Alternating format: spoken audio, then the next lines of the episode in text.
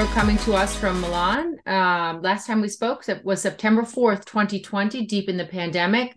We're very excited to um, have you again and listen to all the progress your team has made. Just a quick bio. Well, first, let's uh, you know give us the title of the talk here. It's a directed self-assembly of xenogenic vascularized endocrine pancreas for type 1 diabetes. And then just a little um, short uh, bio sketch here. Dr. Citro re- received his doctorate degree in medical biotechnology in tw- 2009, and he obtained a PhD in experimental surgery and microsurgery in 2014, both at the University of Pavia. During his first research activity, he discovered the role of CXCR in a half pathway in the islet function and engraftment, both in islet transplantation and type 1 diabetes models. This opened a new line of clinical research on the immunomodulation of the islet microenvironment. And since 2016, he has focused his research on regenerative medicine and imported to San Rafael the knowledge of multiple organ engineering and bioreactor customization that he learned at the Harold Ott Laboratory of Organ Engineering at the Harvard Stem Cell Institute in Boston. And organ engineering could both reduce the general organ demand and model diseases ex vivo, vivo and is becoming a hot topic to close the gap between in vitro culture and expensive in vivo research. So since 2019, um, he is the project leader at uh, IRCCS, Hospital San Rafael at the Diabetes Research Institute, otherwise known as the DRI.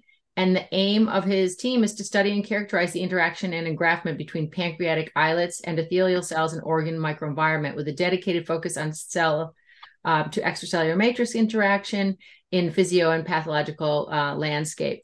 So, welcome. Thank you once again for joining us. And um, yeah, take it away. So, thank you, Monica. Thank you to having me again. This is a very great opportunity to share our recent findings. So, um, as you mentioned, we are working in organ engineering. And uh, as uh, you can understand by the title, actually, we are generating scaffold for beta cell replacement type 1 diabetes landscape. Um, I try to make like a presentation to give a flavor of the mental, the process that we used to engineer scaffold that in this case was xenogenics vascularized endocrine pancreas. So just a few words, I don't want to go deep in the islet transplantation uh, field, but actually I want just to remind that when we isolate normally the islets, uh, from the pancreas, we are completely disassociating the pancreas, disrupting the connection of the islets with extracellular matrix and the vascular network. And this is, of course, a huge problem because when we transplant back islet into the portal vein of a patient, islets require time after transplantation to engineer de novo their own specific microenvironment. And this leads normally to the loss of from 50 to 70% of the islet mass. So when we start thinking uh, and, and hypothesizing an idea scaffold for head transplantation, we were looking at the original scaffold of the pancreatic islets, so the pancreas. Islets normally are really avid from metabolic point of view, and they required and uh, they require a very huge vascular network in order to uh, elicit their function, so fill the glucose and produce, produce accordingly insulin. So, but in terms of engineering perspective, we have to keep in mind that we want to minimize our scaffold, and so we were looking at the minimal requirements of the endocrine niche. So this is actually composed by three main building blocks. So we have the extracellular matrix, of course, the vascular network, and of course, the pancreatic islets. So as uh, was mentioned before, in 2019, we were able to show for the first prototype of our technology that we namely vascularized islet organ. And this was actually composed by a decellularized right lung left lobe that have been repopulated with UVEC cells in this case and urine pancreatic islets to the trachea. And after seven days of culture in our customized bioreactor, we were able to show compartment integration and also in vitro improvement in terms of insulin secretion, and of course in vivo ability to revert the hyperglycemic condition and preserve the normoglycemic status to the entire follow-up. Of course, this kind of approach was like a prototype, and during these years, we uh, try to customize this technology in order to bring this approach in a clinical application. We still acknowledge that the, the, the journey is really long, but in order to um, understand which is the, the process that we adopt, we are thinking that actually that our scaffold is composed by three main compartments. So we have the vascular compartment, the extracellular matrix, and of course the endocrine compartment. And all these three compartments can be separately engineered in order to fill this gap. So for the vascular compartment, we can use, for example, autologous subjects endothelial cells, such as BOEC or iPS-derived endothelial cells, sorry. And for the endocrine compartment, we can use different cell sources like human islet, neonatal pig islet, or iPS-derived beta cells. And still, the extracellular matrix can be modified in order to improve, for example, compartment integration or scaffold protection against autoimmune reaction. So in this paper, we were using actually two cell sources, so the BOEC, so the blood-growing endothelial cells for subjects, and neonatal pig islets. So why these cells? BOEC can be easily isolated from a single peripheral blood sample of 40 ml of, uh, from, of, from the patient. So you can obtain colonies, you can expand them, you can make let them proliferate. And this is a really an advantage because, for example, here in Milan, we have a long waiting list of patients affected by type 1 diabetes that are waiting for allogeneic transplantation. So we have time to get their specific BOEC, expand them, and then biobank them in order to generate scaffold with syngeneic vascular network. But why MPIs? So this is a beautiful review from Eiko Lickert in which he dissects clearly the difference between adult and neonatal pig islets. So from the, to summarize the difference, the adult pig islets are very committed, mature pancreatic islets. They are able to make their job very easily and they can revert diabetes. But the neonatal pig islets, uh, we can obtain a lot of these islets, but still they are immature but committed pancreatic islets. They normally require from six to eight weeks in vivo maturation to achieve function. So why we select these cell types? Why we decide to combine that? Not only because we want to understand if our platform is flexible enough to work from boy cells to BOEC or from rat islet to neonatal pig islet. But the, and, and the, the underlying question was, can the vascularized extracellular matrix improve the functional maturation of immature but committed endocrine cells? So to answer this question, we exactly combine those cell types. So we seed BOEC through pulmonary artery and vein in day zero, and then we see neonatal pig islet together with BOEC in the trachea the day after.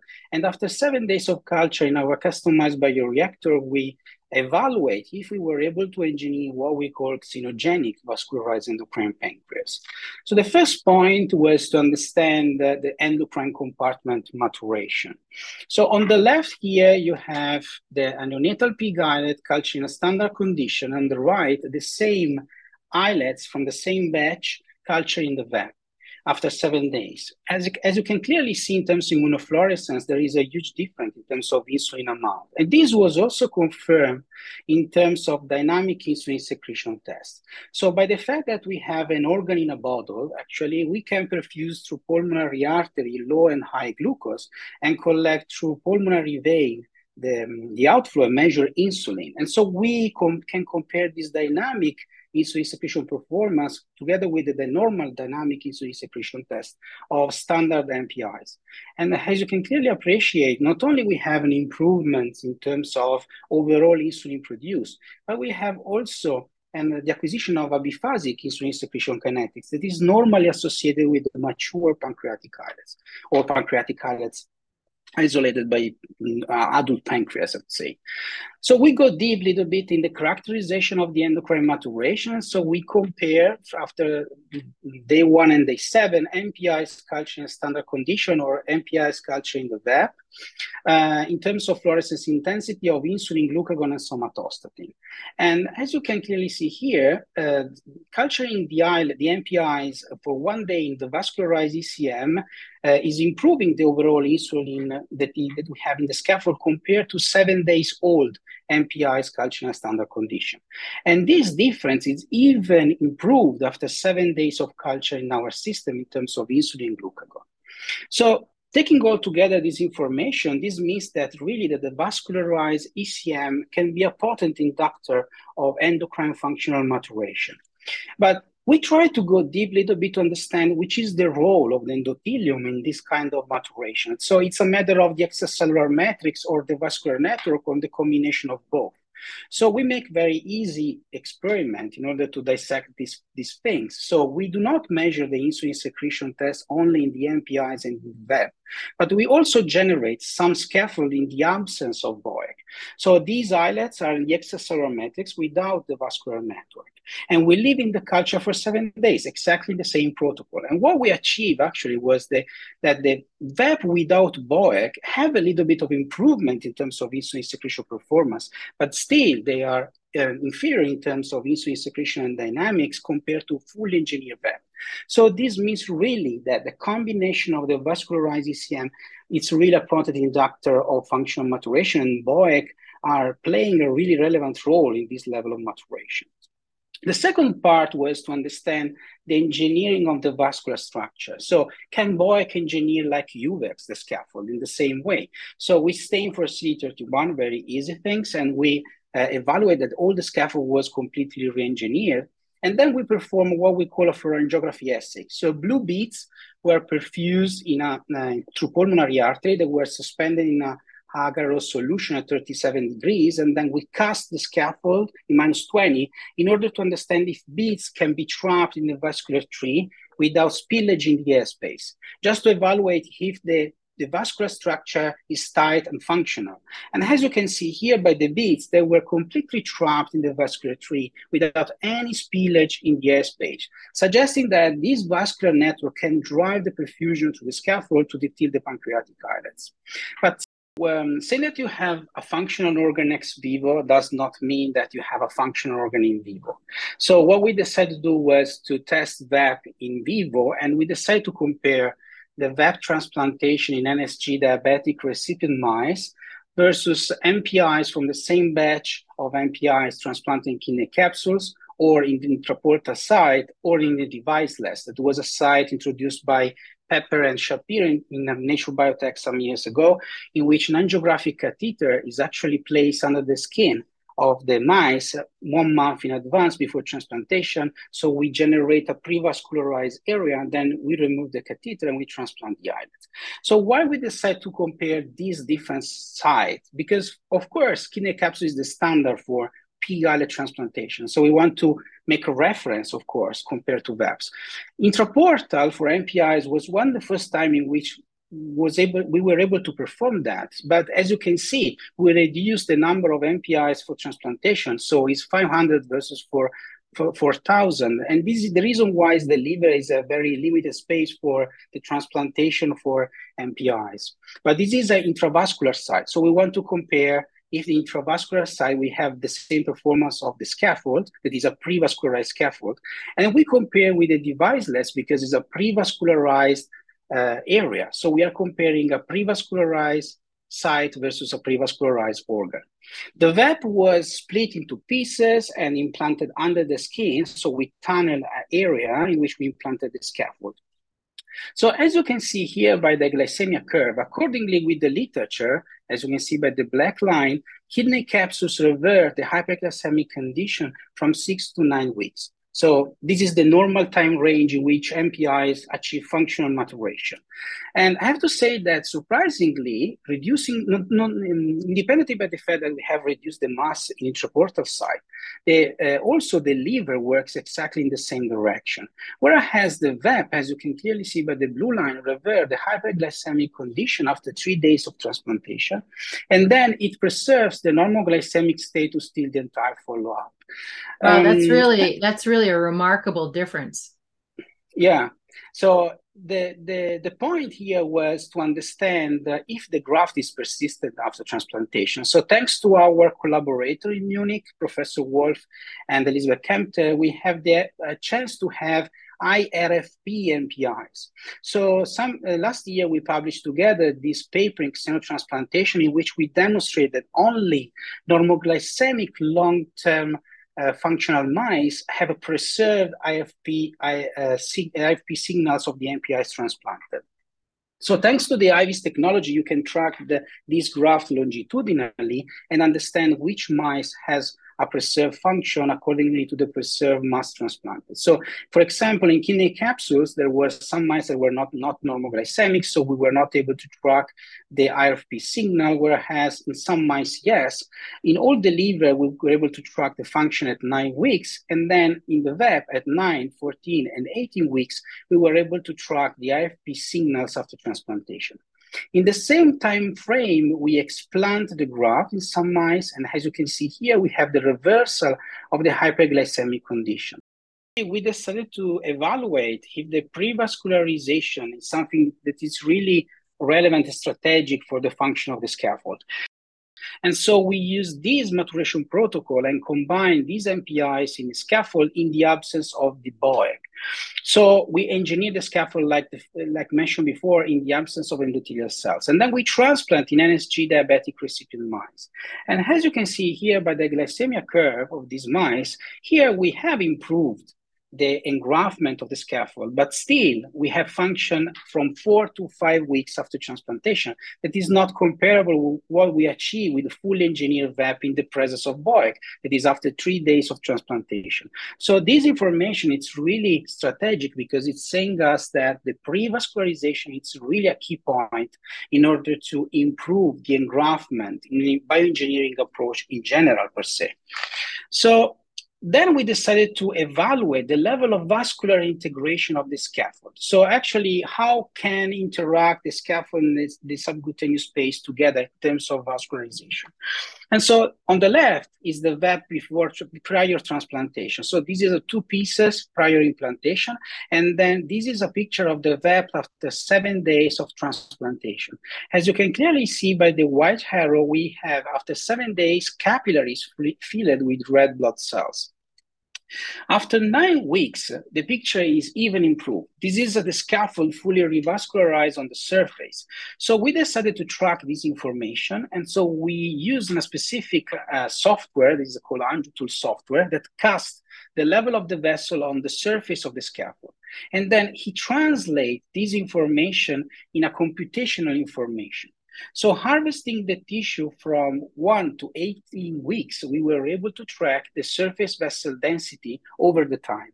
And as you can clearly see by the graph, we have an, a significant improvement of the vascular surface from 9 to 14 weeks compared to 1 weeks after transplantation. And we achieve a plateau at 18 weeks, suggesting that the surface completely revascularized and we have a full engraftment in terms of vascular network. So in conclusion, what we can say is actually that the vascularized endocrine pancreas show compared to several control groups. And I now would like only to thanks, of course, the my team at the Pancreas Bioengineering. They are very young, talented scientists. Uh, of course, our collaborators, internal, external collaborators. Lorenzo is our director, the founding agency, and thank you for your kind attention. Um, thank you, Antonio. I'm so sorry uh, about some of these. Uh, we had a little technical difficulties. I'm not sure where it was coming from. Can you back up to the previous slide for a minute? Yeah. So. Yeah. so this, I mean, can you? So so yeah. basically, this VEP showed revascularized ECMs and inductor and functional and uh, functional NPIs maturation it's a superior ex vivo uh, endocrine maturation function compared to standard NPIs and a superior and immediate function in vivo compared to several control groups. Yeah. So how can how does what you have developed compare to the um, compare contrast to the Vertex beta implant product? Yeah, I mean, th- this is like, um, uh, yeah, I think that this is a matter of, uh, you know, time of maturation and uh, uh, because they, it's different to say how it can compete. Uh, you know, uh, here we have uh, a structure that we are engrafted prior implantation, and we are uh, controlling the microenvironment before implantation. In the case of Vertex product, you are implanting cells in the presence or in the absence of a scaffold, I would say, without really a control prior. I mean, this is as I understood by the, of course, the release of the of the information. Uh, in this case, what I'm trying to understand also, we are doing other experiment because the MPIs is a kind of mirror of iPS or embryonic stem cell, let's say something that is maturing over the time. We are understand how you can tune better let's say the level of maturation of immature but committed endocrine cells. For example, uh, in the same direction, there was a paper um, in bioarchive from Mike Sander that was suggesting that or uh, spheroids generated by IPS derived beta cell can improve their maturation and function together with endothelial cells. And this is exactly in the same direction of these scaffolds. So suggesting that if you are if you can combine, of course, endothelial cells prior and make like a something, let's say a microenvironment control prior implantation, you can obtain really an improved function compared to the standard that you achieved before. The question, of course, is the GMP application. Of course, once you introduce different cell types, uh, different elements, you are reducing your power in GMP production because you have to handle with different cell types. So it's a matter to understand if this kind of scaffold can work also in a GMP like grade, and understand if it's able to work in this direction. On the other side, I want just to underline one thing. Xeno islet can be really an alternative. You know, I mean, in, by the fact that pig can be genetically engineered by blastocysts, uh, you can obtain like uh, edited cells without any manipulation after the isolation of the cells. And this, on the other way around, is reducing the manipulation of the islets in a GMP-like grade uh, approach. So it's, you know, uh, two faces of the same coin, I think, and yeah. then can, can be parallel strategy. Yeah, no, that's very, you really sort of did that uh, walkthrough very clearly. Thank you. Um, I wondered also what your thought about how this system might be used to illustrate, you know, further illustrate basically the phenotype of the progression to type 1 diabetes. Have you partnered oh, with yeah. anyone to do that? No, yeah, yeah. I mean, we are, of course, we are using using uh, our scaffold uh, um, like in all the perspective that uh, is possible to imagine. And also we are trying by the fact that we have an organ in a bottle actually uh, we are trying to you know study from immunological point of view as well the kind of reaction that you can have during for example allo reaction for example in transplantation.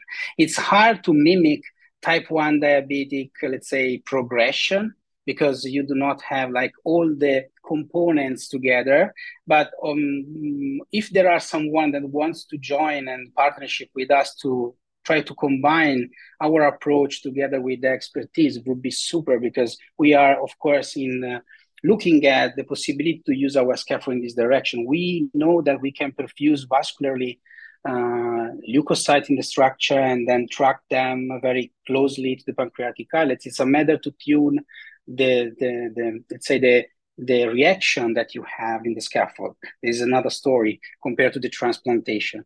Uh, but yeah, I mean, it's oh. something that we want to do. That's good because I have someone in mind that I spoke to last week that might be a great collaborator. So I'll, I'll connect you uh, both offline. Um, I think this is a phenomenal um, model system, and I can't wait to see where you know how it evolves next. Uh, is and last question is are are I mean, is this group still working very closely with the DRI Miami? Uh, we actually uh, are in connection. I mean, we know we know each other, but we are um, not working really close. I would love to work close with them. So I know Alice very well, for example, and this could be like a very joyful collaboration. But I mean, we will try to do so. Well, that sounds great. Yeah, she's wonderful. And uh, with the, you know, the the new leadership um, with Matthias von Herth coming to DRI Miami, you know, maybe some um, yeah. collaborations will be formed. So all is all is very positive. Um, okay, well, it's great talking to you, Antonio. Again, apologies for some of the little glitches we had, but it was great. Um, great talk, really interesting. So and um, hope you have a great rest of your day.